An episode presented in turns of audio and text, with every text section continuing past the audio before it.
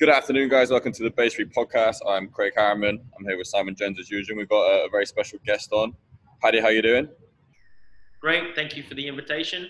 Look forward So- to it.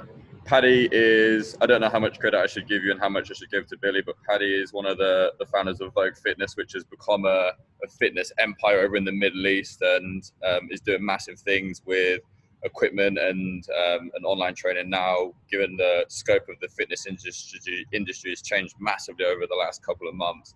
And we want to get Paddy on and talk a little bit about how these guys are diversifying and kind of some of the things they've done to pivot given what's happened. But I won't say too much because of let Paddy say that. Um, Paddy, just for those who the, the amateurs that don't know who you are, do you want to give us a bit of a quick intro about who you are, what Vogue is, and how you've come to where you are? Uh, yeah, so I'm 50% of uh, the um, the founders of Vogue Fitness, and Billy Graham is the uh, the other half of Vogue Fitness. So everything we've done is equals equals. Dynamic duo. Like Nice. there's anything dynamic I've duo. done, he's done. He's been there the whole time, and he's done Mhm. you know, just as much, if not more. So um, I'll be speaking, I guess, on his behalf uh, on today's podcast. But uh, Billy and Billy was actually the one that was the driving force behind it all. Uh, so back in like 2011 or 12, we were uh, training and playing rugby, and we were playing rugby for the Abu Dhabi Harlequins That's right, Harlequin. And- Yeah. and uh, you know Billy was uh, ex semi-professional, um, and when he rocked up his first session, we were actually paired together in a fitness drill, and uh, he arrived in the summer and it was hot, and Yeah. uh, and I managed to just beat him, and then I gave him some stick, um, and so then I invited him around that weekend for a few drinks, and we've been uh, we've been uh, mates ever since. What was that him? Uh, was that him just moving out to Dubai or Abu Dhabi? Uh, Abu Dhabi, yeah, he just he he Oh, moved it's over. fresh off the boat in the summer. Yeah, Fuck. He came around on, on like his second day of being in the UAE, I think. That's not like you to give someone shit after you beat them on the workout, Paddy. No, of course not. Like, like, but he was keeping up with me, and uh, you know, at the time I was, you know, the the I, I thought I was the first in the club, and then he was keeping up beside me, and I'm like, who's this little kid trying to keep up with me? So uh, yeah, um, but obviously we had a shared interest in sport and fitness, and um, as we played more rugby together, and we started going to the gym together. Uh, Billy, you know, started to get into his CrossFit, and at that point in the UAE CrossFit, there was no affiliates here, Mhm. uh, and people weren't in, in Abu Dhabi, especially people weren't aware of functional training. Uh, so Billy had, you know, caught on to CrossFit and started learning and um, and teaching me, and we would apply.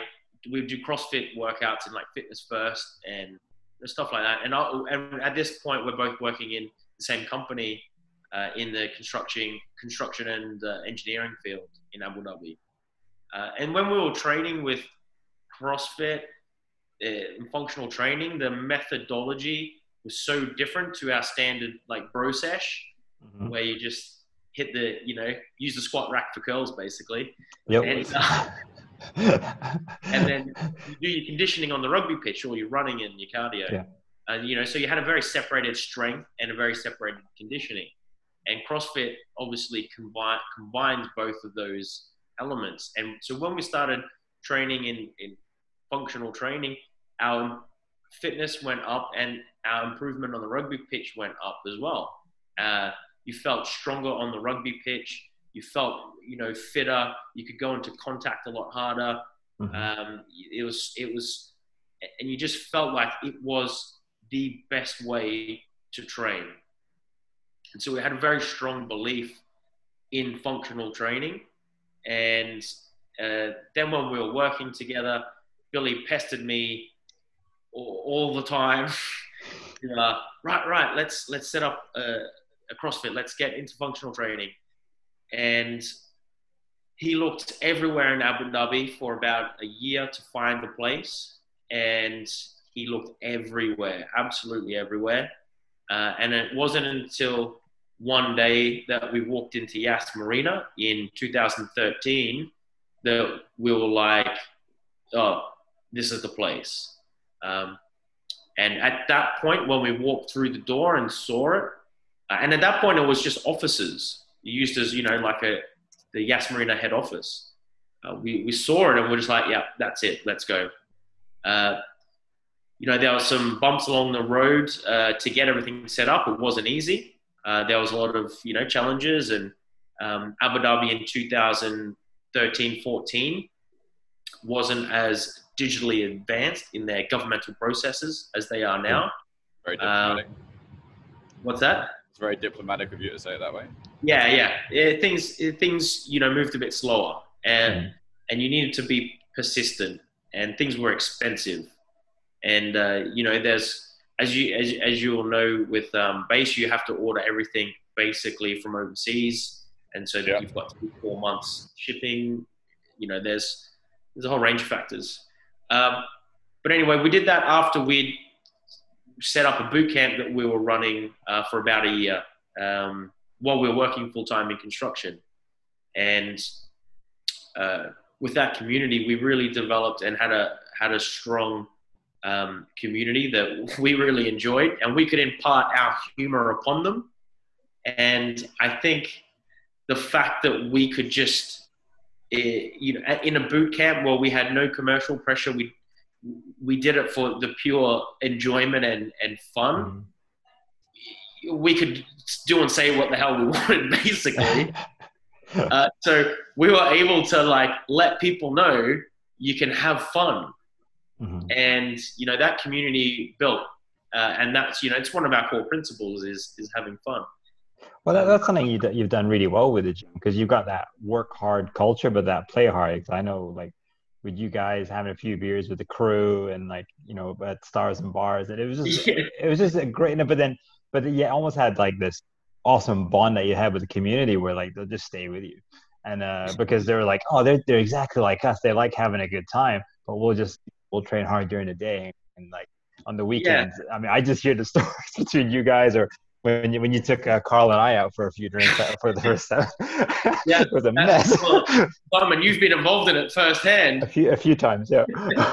Well, I've I've had the privilege of coaching up at uh, Yas Marina and seen it in the gym as well. And you've got the play hard mentality, and I've had to teach classes. I've had Paddy running around my classes, terrorizing people in class as well, having fun. So it's not limited to stars and bars.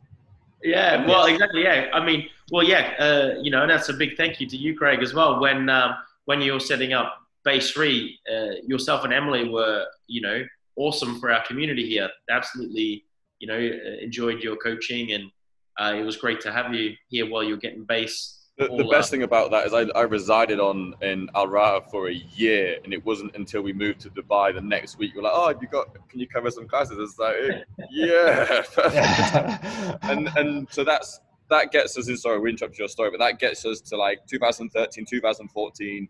Um, we've just opened. Did you have? It was the open gym space and box one initially. Was it the two spaces? Yeah. So Yeah. if anyone's Uh, not been to um, Yas Marina Vogue Fitness, is I I've lo- I haven't been up there for. I don't know if it's grown, but you've got the whole floor now, top floor, which is how many boxes? Most of it, yeah. So we've got uh, like two open gyms. One's a ladies only, and six boxes. And two two of them are ladies only. And Um, the outdoor space downstairs also. Yeah, and the outdoor area. We've got like an indoor running track as well. Uh, Even- a, and just things like like that is just one thing that's really admirable about you guys is the way you've approached it and everyone speaks very highly of the way you set up Yas Island particularly facility because of the way you've just piece by piece basically just taken over that whole building and created such an awesome facility of just starting with that you guys were running boot camps in a car park which was on Yas Island i believe right same car park or down yeah, so we shifted it onto Yas Island. yeah Uh, that was the second phase of our boot camp. Yeah.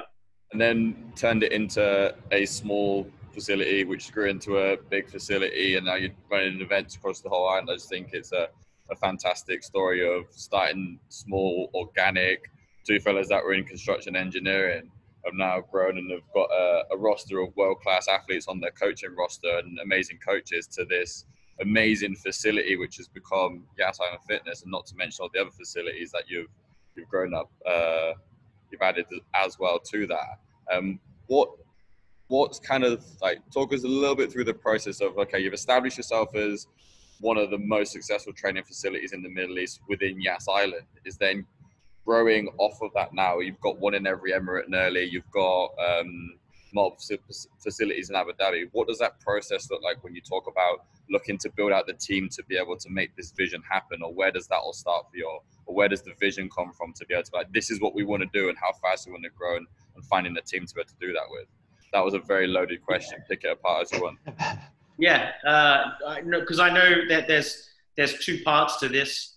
The first one is um, myself and Billy had a had a conversation where uh, we'd also started up a digital marketing company, a digital farm, which was growing, and um, the the amount of energy and work that we put into uh, Vogue Fitness in Yas Marina was, you know, it was a lot. And Billy was like, "Do you want to grow it more? Do we want to take on another location?" And I was like, "This is maybe 2017, 16." Uh, after we'd added uh, you know a lot of boxes on, so we grew our Yas Marina facility. And Billy was like, "Do you want to open up one that's not at Yas?" And I was like, "No." Um, and I think that led to a period where we um, we I don't know. I guess we just didn't have a clear uh, plan on how we would keep growing um, if that's what we wanted. And in 2017, um, we we were invited on some some tenders that we were successful in, uh, and that sort of was the match that lit the fire, I guess.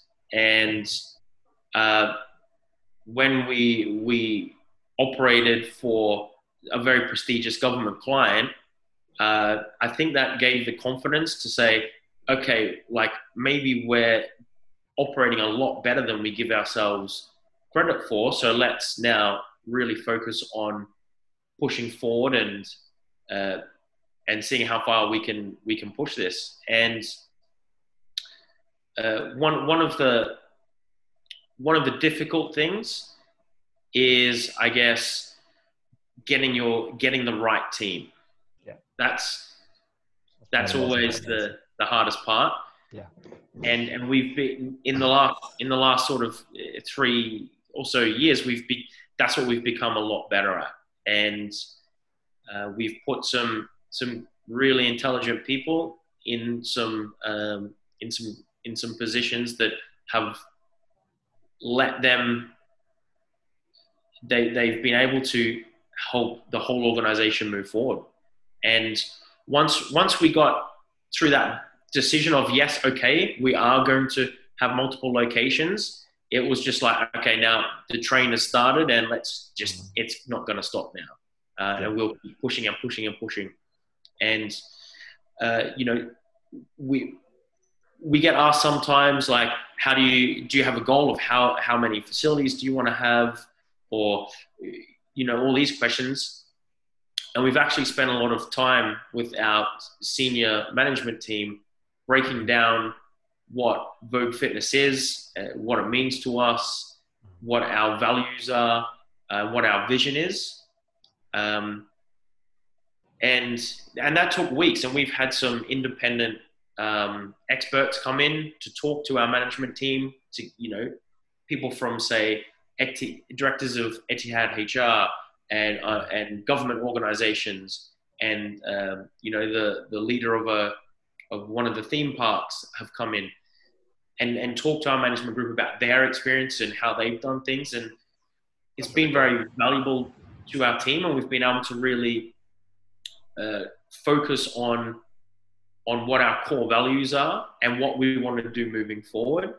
Um, and what we did was we traced back to 2016, 2017. What, what, what is it? Um, and it boiled down to uh, defining what our vision was, and which before it sounds a bit crazy, but we could never articulate our vision um, because there were so many things. Yeah, it was just a feeling when you walked in the gym of what it was. yeah, and it's like, what what what are we actually doing? And so what we what we boiled it down to was uh, Billy and myself. We we have a, like an obsession, uh, and you know that's from the moment we wake up until the moment we fall asleep, and that's been consistent from the day we started. That's not stopped. Uh, and so that obsession, we're like, okay, what's that obsession with? Um, and that obsession was with continually becoming better. Nice. So even though, you say, we didn't open another facility outside Yas Marina, Yas Marina, we grew that from uh, an open gym in one box to two open gyms, an outdoor arena, and six boxes. Yeah. Um, and so we were like, okay, our vision's always been to be obsessively better. Very And, cool. and that's an expectation that we have on our staff. We have an expectation that they will become obsessively better. Some people might look at um, one of our coaches and go, Why are you training three hours a day? You know, that might seem foreign or odd to them. It's because our coaching staff have a very high discipline with their training. And, you know, some people might say that that's an obsession with their training. And that, that obsession with their training is for them to become better. You know, they have an obsession to become better. Um, so we're able to define as an organization what, what we really stood for. Uh, and that was to become obsessively better.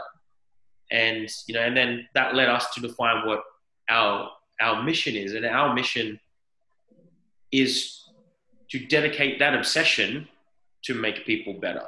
So if someone walks through the door, they're getting our dedication from our obsession to make them better. And we and we felt that that is what happens through all the arms of our company, through everything that we do, is that that dedication we have to making people better. Very cool, man. Thanks for sharing that. That's awesome. I mean, like the the story I was going to ask before you kind of answered it since then, but I had this question since you said when you were talking about not wanting to expand to another facility. I was going to ask, is that because um, part of the vision wasn't necessarily growth from the start? You weren't, you didn't set out to have this massive empire of multiple facilities when you start because the vision was to develop a great training environment, and then you've just explained it's to become obsessively better, which I guess meant just doing what you were doing for the people in the gym really, really, really well till it got to the point where you felt like you were ready to expand into multiple facilities, but you went on and answered that anyway. Yeah, and uh, just just to just to sort of uh, preface that is that Billy wanted to open multiple locations. He was always pushing for that as well. So, and you know that's that's the beauty of having a, a partner that's on the same, you know, uh, on the exact same warpath as you. Is that eventually you will align again, um, and and that's what happened. He wanted to he wanted to open more facilities and I guess I was the holdup in in that. Um, and once we both, you know, agreed on it, uh, that's when we sort of started to accelerate things a lot. Um, so, you know, having having Billy there uh, is uh, me and him will bounce ideas off each other all day, every day about everything. We'll have completely different opinions. We'll argue about things. Um, and then eventually we'll agree on on on the things that we want to push forward. Um, and you know, it's great because sometimes I'll make the wrong decision, Mhm. and Billy will be like, oh, you know, what are you doing that for? That's that's stupid. And likewise, he might think something, and I'll be like, you know, that that doesn't make sense. Why are you doing that? And, you know, and then we might have a bit of an argument or whatever. Um, but We'll call it we'll call it constructive feedback. Yeah. and we're, we don't speak very pro- sometimes we don't speak very professionally to each other um, but you know like that i think having two people dedicated to that makes a huge difference because if say if i was to do it on my own um, it wouldn't be what it is and you know if billy was to do it on his own it wouldn't be what it is so Totally. having having two people with different skill sets going being obsessed with the same outcome um, has been you know very very beneficial to the growth of Vogue Fitness. I don't want to a cool get. I don't. Oh, sorry, go go on. Crack on. I was sorry. just like, just you, you uh, voicing that stuff out and just having that brutal honesty and just kind of, look, well, this is what I think. And then, you know, you having that relationship between the two of you, just go, well, I think that's bullshit. And it is like, oh, okay. Versus like in your head, it sounds like a good idea or, or vice versa. But then, you know, you, you trust Billy and, and he trusts you that much. You go, well, this is why it was wrong or this is why I was right. So just like, you know, pull your finger out and just go do it. And I think that's, that's such a, like, that's such a cool, boy, you having, um, like you two as a team, just being able to do that without the the hesitation of okay he'll he'll just tell it to me straight no matter what and then yeah. once you made that decision like no matter if you've had a small fallout or disagreement once you've both agreed to okay yep this is the way it's going to go like it doesn't really matter then it's just you're to put yeah full speed on the gas and just go from there yeah yeah exactly and the thing is if i'm there uh, doing something, I know that he'll be there doing just as much. You know, if yeah. whatever effort I'm putting in, he's putting in as well. And, and so there's never been any um, friction uh, about that. And that's you know, from from when I talk to other people, they're in partnerships. Mm-hmm. Uh, sometimes they get aggrieved because the other person's not pulling their weight. Um, so that's that's never been the case. And uh, so, I, I, I won't Sorry. No, you're right.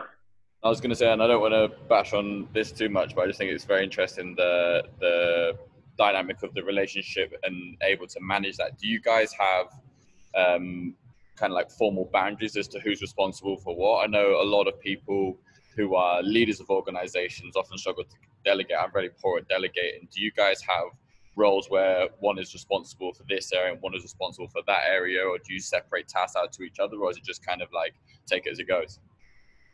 Yeah, so we don't have any formal structure. We just let each other do what we do best. So my, my background is more on like the paperwork stuff, for example. Um, and Billy's is more on like the sales and marketing stuff. So like all the digital channels, uh, he takes care of them.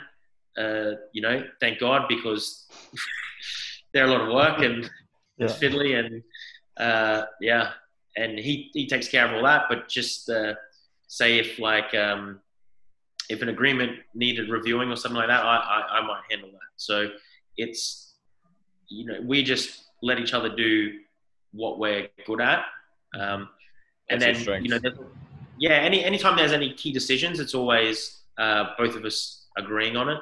Um, uh, so you know, it's pretty it's pretty simple. There's nothing formal in place. Cool. Uh, you know, we're with each other all day, every day. So it's just like, oh, what do you reckon about this? Should we do this? Yeah. Okay. Yeah.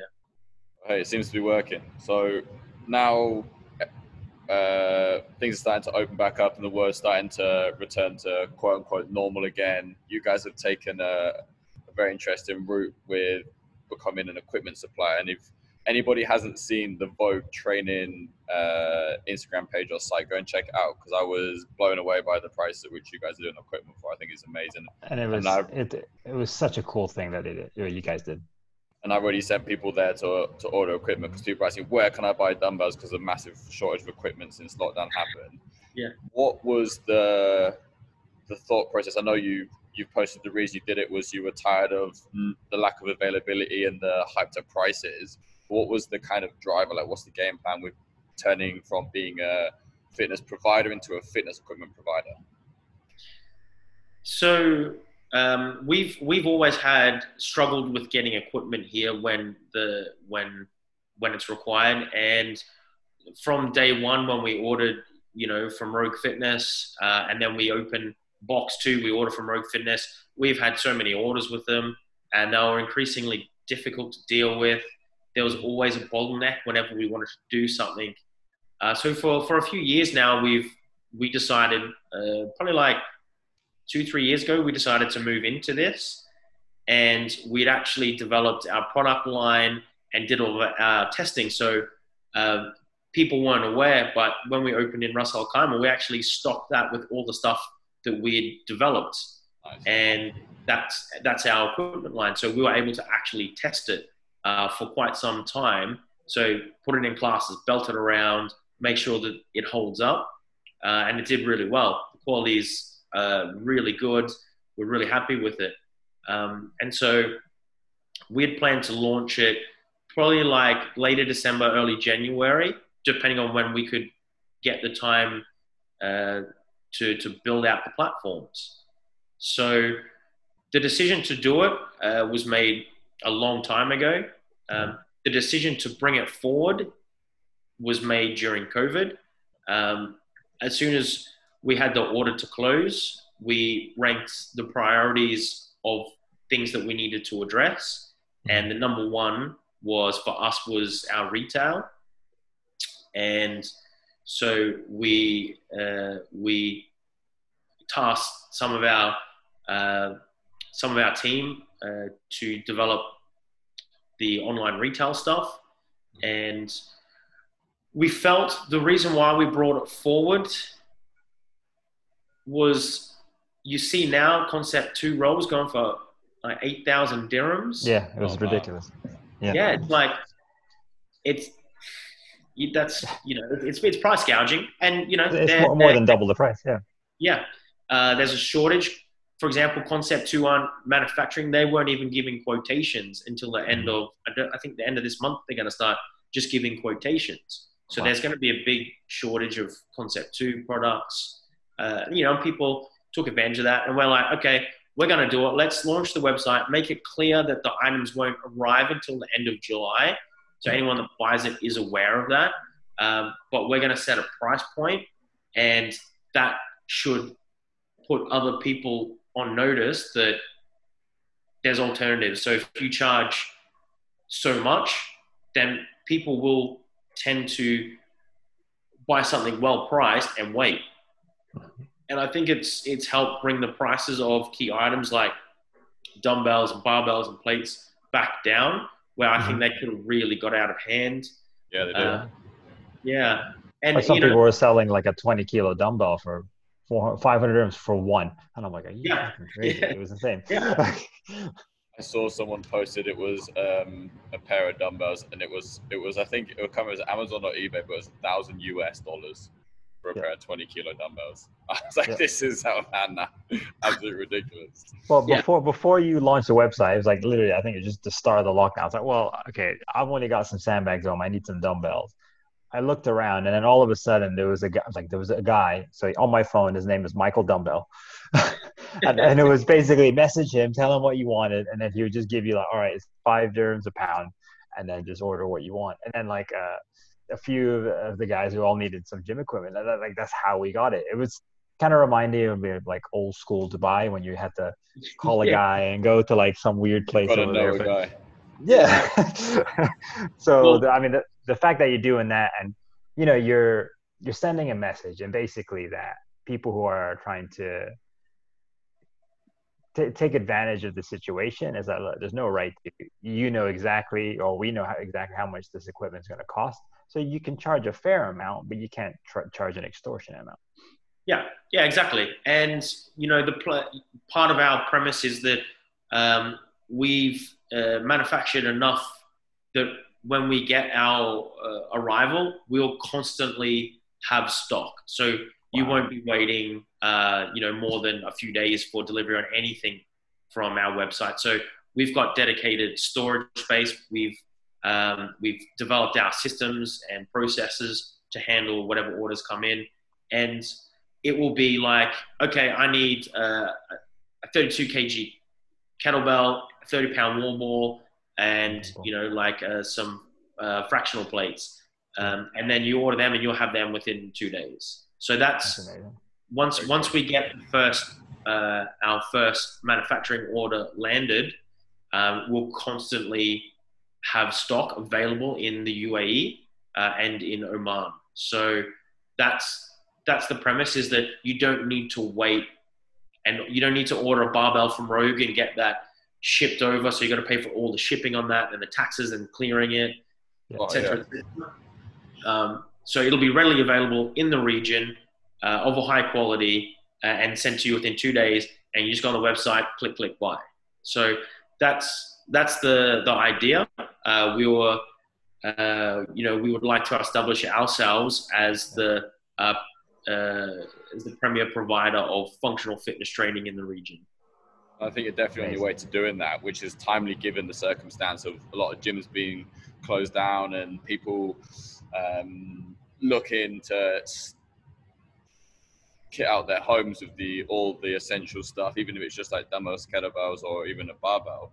What do you see, given obviously no one can predict the future, but given the current state of fitness in the Middle East, um, having access to hundreds of well, thousands of members across different facilities, what are you anticipating the Corona onset To, do you think gyms are going to be a thing of the past? Do you think people are going to opt to stay training at home? Like, what do you think it's going to look like when things start to open back up? Yeah. So uh, we've had lengthy discussions, uh, brainstorming around exactly this question. There, our, our view hasn't changed from when we opened. The, if you look at fitness like a pie, that pie will keep growing because we see fitness in this region as something that's going to keep growing. Mm-hmm. Um, so for us, having people uh, train in their home gym is excellent because they're doing fitness, and that increases the awareness of them doing fitness. Uh, you know, the more people do fitness, the more other people do fitness. Like, like you know, like someone like enjoys virus. Yeah, yeah. So yeah, exactly. it's like, you know, Craig, someone comes into Base Three and, and they really enjoy their session. They go and tell their friend, come down to Base Three. You know, so like the more people do fitness, the more other people do fitness. So it's a growing pie. So the fact that people will, and they will do home-based workouts uh, delivered uh, through digital means, whether you know whether that's online programming, whether that's digital classes, etc., uh, etc. Et that will that will definitely happen, and that part of the industry will grow. Um, so it's just a matter of how uh, fitness providers will service that. Um, so that that's sort of like one question. In terms of will it affect the the actual fitness facilities? Our opinion is that fitness facilities, uh, the good ones, will be able to grow. Um, what we provide in in in our facilities, the same as uh, as you will at Base Three, is uh, quality coaching uh, for people that need to learn how to move. Uh, people like Simon does on every level one teaches them uh, how to move properly, and and that stuff you can't really do at home on your own. Um, it's a lot more difficult. That and you don't get the vibe, the the whole yeah. motivation, the the the community, the inspiration to work out, that accountability uh, you know, it's like when you walk into a 6 p.m. class, you could feel like I've had a bad day. But you walk into the gym and everything changes. You listen to the coach and you, and you leave at 7 p.m. and you're like, wow, I feel so much better now. Um, it's the um, best hour of their day, and that, yeah. that's and that's one of it, that's so important just to go in, to have fun with their CrossFit friends, fitness friends, and then whatever shit they've had during the day, if it's a, an argument with their partner, if it was a shitty day at work or whatever. And it's just like for that hour, hour and a half, because normally the people will stay, it's just like that that was totally fine. And this is what made it worth it. And, and that's really cool. Exactly. And that's something that you won't get at home. Uh, you won't get a lot of that. So it's really going to depend on on what the individual needs to to get motivated. Uh, if they can get motivated and they really enjoy training at home and they've got a great setup, uh, that's going to be fantastic. And it's up to fitness operators to figure out how they can uh, service these people to provide those people that want to train at home with a great service that they're happy to pay for. Um, you know, and there's going to be a range of, of solutions out there. Um, uh, you know, but we've got uh, a lot of facilities and we're anticipating that when people feel safe, that there should be a, an upswing in people coming to get fit. Because one thing I think a lot of people are now super aware of is that their fitness is what's going to save them. Wearing a face mask, what's that going to do? You know, if you're if if if you've neglected your fitness your entire life, now I think you're aware that you, you can make a change and mm-hmm. you need to make a change because wearing a face mask isn't going to save you. No.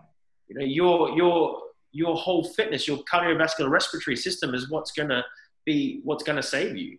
You know, so like it's great that people are super aware about disease and that. Uh, and I think that's going to transition into being more aware about the you know, being fit because that's what's gonna that's what's gonna save you, not not wearing a face mask. I think that's and some quote of the interesting podcast. statistics uh, being thrown out there as well is like you know the people who have eventually caught coronavirus and, and became fatal they all had underlying chronic diseases before that they had they were either diabetic they had some heart conditions and like and it was just something that's been repeated over and over again I'm like, well like and it, if you're healthy and fit like it's almost non-existent Yeah. Well, CrossFit Health, they've been Yeah. they've Oh my God. for years now. yeah You know, for for for those in the in the CrossFit community, uh, the link between curing chronic conditions and exercise, we understand that, um, and so it's part of our job to make sure people, when they walk in the door, begin to understand that that exercising actually takes out a lot of these underlying chronic disease factors Mhm. that uh, uh, are big risk factors for when you when you get the old corona. I saw Yeah. there's a guy called Mike Israetel who works for a company, uh, RP Strength, and he did a post, and it was just he like did a note on his phone, typed it, and posted it, and it was when it all kicked off, and when all the information started coming out around the numbers of deaths were related to underlying fitness issues and obesity being a massive problem. Going um, when all this blows over, the world is going to be crying out for fitness, and we need to be of the stance that not we told you so, but to welcome them with open arms and kind of just alluded to there being a, a massive pull towards people understanding that fitness is super important and that you uh, you need to look after your health in order to stand a better chance. And This is kind of just highlighted exactly like you said, is being fit and healthy is your insurance for uh, preventing disease moving forward. And it, if it takes something like a pandemic to help people realize that, then that's fine, and we're in a position where we're able to help people once it does all blow over. Yeah, Yeah. And, and, Gla- and Glassman says something years and years ago. It's like, well, you know, can you swim or will you drown in the water? And and like like if you can swim, most probably you've had a swim coach, which is us. Um, if you're drowning, well, there's nothing really much that you can do. You need a uh, you need a lifeguard, and if if that means if you're very very sick, it's like, well, at this point you need a, a doctor. But there's a lot of stuff. There's a lot of preventable stuff that you could have done a long long time ago to get you in the right direction. Yeah. So I guess after COVID, it's a, it's now now I guess we're in the uncertain time now that we can open. Um, this is where we hit the uncertainty now because people are still, uh, you know, fearful of um, of COVID nineteen. So that might stop a lot of people coming back. Yeah. Uh, it's it's been a very difficult time for business in in the world. Yeah. Uh, that have been forced to close. Um, you know, it's uh, in Dubai and Abu Dhabi. There's been gym closures that we're that we're aware of, and I'm sure there's a lot more that we haven't heard of as well. Yeah. So it is it is a difficult time in the industry, uh, and it's going to. I think the most difficult part is going to be the next uh, three to six months. That's where the real stretch is going to happen. Um, it's great that Dubai has lifted the capacities on um, on private enterprise. I don't think that applies to gyms just yet, but it's a good sign that that they're opening to 100%. Uh, because you know, if you operate a business at 50%, you're still gonna be losing money. Yeah. Now, a business can't stay open very long if it's losing money. Um, so, you know, it's it's about building that capacity back in over the next three to six months. And there's going to be, you know, there's going to be a lot of people that won't be able to do it, uh, but there's going to be a lot of people that will. Uh, so it's just a matter of operating wisely over the next three to six months. Uh, and, you know, there'll be a lot more people that will probably um, close their doors now because once the doors were allowed to open, you know, from a business point of view, that's when all the cash flow has to go out again. Um, and that's, you know, that's the situation. If a, if a business can't pay its staff, uh, then it, it ceases to operate. Yeah, and that's I, I don't want to put too much weight into these numbers because I don't know how true they are. But someone's saying that there's already been like seventy-five thousand businesses in the UAE that have already gone out of business, and there's some big ones that you mentioned, there's gyms that have closed down already, but then there's a lot of small outfits that even people I've spoke to in the last couple of days of other people that have also fitness, small fitness business that have gone out of company as well. So it's been a struggle for everyone. Like you said, I think the the good ones and the strong ones will survive, and people will start to um, value fitness as uh, an essential part of their life and not just a nice to have and something that you can go and do on the weekend and enjoy and understand that it is part of everyone's health and best interest to stay healthy and stay fit. Um, yeah. And I think this country is a particular uh, case because, um, you know, there's no social welfare uh, made available. There's no business welfare made available. It's like, for example, you'd have in the UK where they've got the furlough uh, in America, they've got the paycheck protection system. In Australia, they have uh, protections as well. Um, where the UAE is is no income tax, um, you know, and the and the trade off for that is there's no social security network.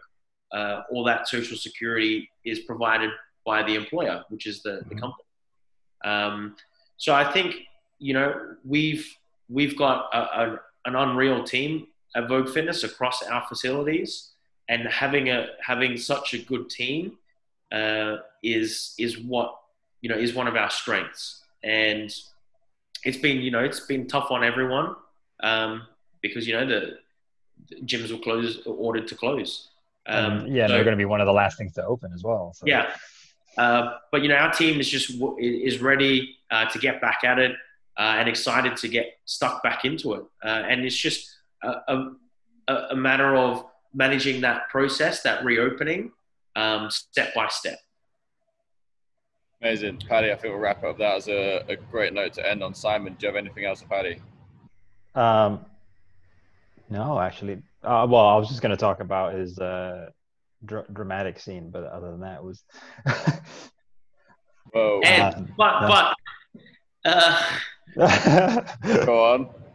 I think now it, it won't be this year, um, but next year, just before, and I know I've spoken to Craig and Emily about this before, and we actually fell into some uh, issues with uh, our main sponsor. Um, mm-hmm. but we will be running Firestorm um, yes. uh, at some point. That was going to be my closing question. Yeah, just before, just before uh, COVID nineteen hit, and I'm talking like a matter of days before it really kicked in, uh, we had reached a verbal agreement on it. So, nice. um, yeah, it, it does look like it's going to go ahead now, this time for sure. Uh, when? If it's 2021, if it's 2022, we don't know the dates. Um, but uh, we will make it happen. I was going to say, I'm not going to put any pressure on you to, to release a date or anything, but I'm just happy to hear that it is going ahead. Yeah, when when when uh, when it sort of uh, the dates and that fell through last time, we were actually uh, felt bad for um, the guys that we for yourself and Emily that we'd said right, we're going to kick on with it. Um, so this time we're going to get everything signed, the T's crossed and the I's dotted, and then we're going to announce then we'll, it. Then we'll then we'll announce it. Um, yeah. Yeah. Amazing, very exciting, good stuff. Uh, Paddy, anything else you want to let the guys know? Where can people go and find no. you? What do you, want to, what do you want to give yourself a plug? Uh, give yourself a plug. Um, well, uh, well, Vogue Fitness Training. If you want some decent equipment. Oh yeah, we're in Oman. Some awesome so Yeah. If you're in Oman, get involved. Uh, I think it's just a plug for the whole uh, fitness industry for people just to get into uh, get back into some sort of fitness. If that's even at a dance studio, it doesn't matter. Just find something that you enjoy and get started. And the you know the the fitness professionals like Vogue Fitness or Base 3, they'll look after you when you come in the door. So if you're listening, just get started, walk in the door, and you know let us take care of the rest for you. Amazing, Paddy. Thank you so much. Thanks for joining us, man. Guys, go check out the awesome stuff that uh, Vogue Fitness are doing, and I will try and find a link to the video of Paddy doing the the online workout and tripping over a dumbbell. Yeah, Boom. fantastic.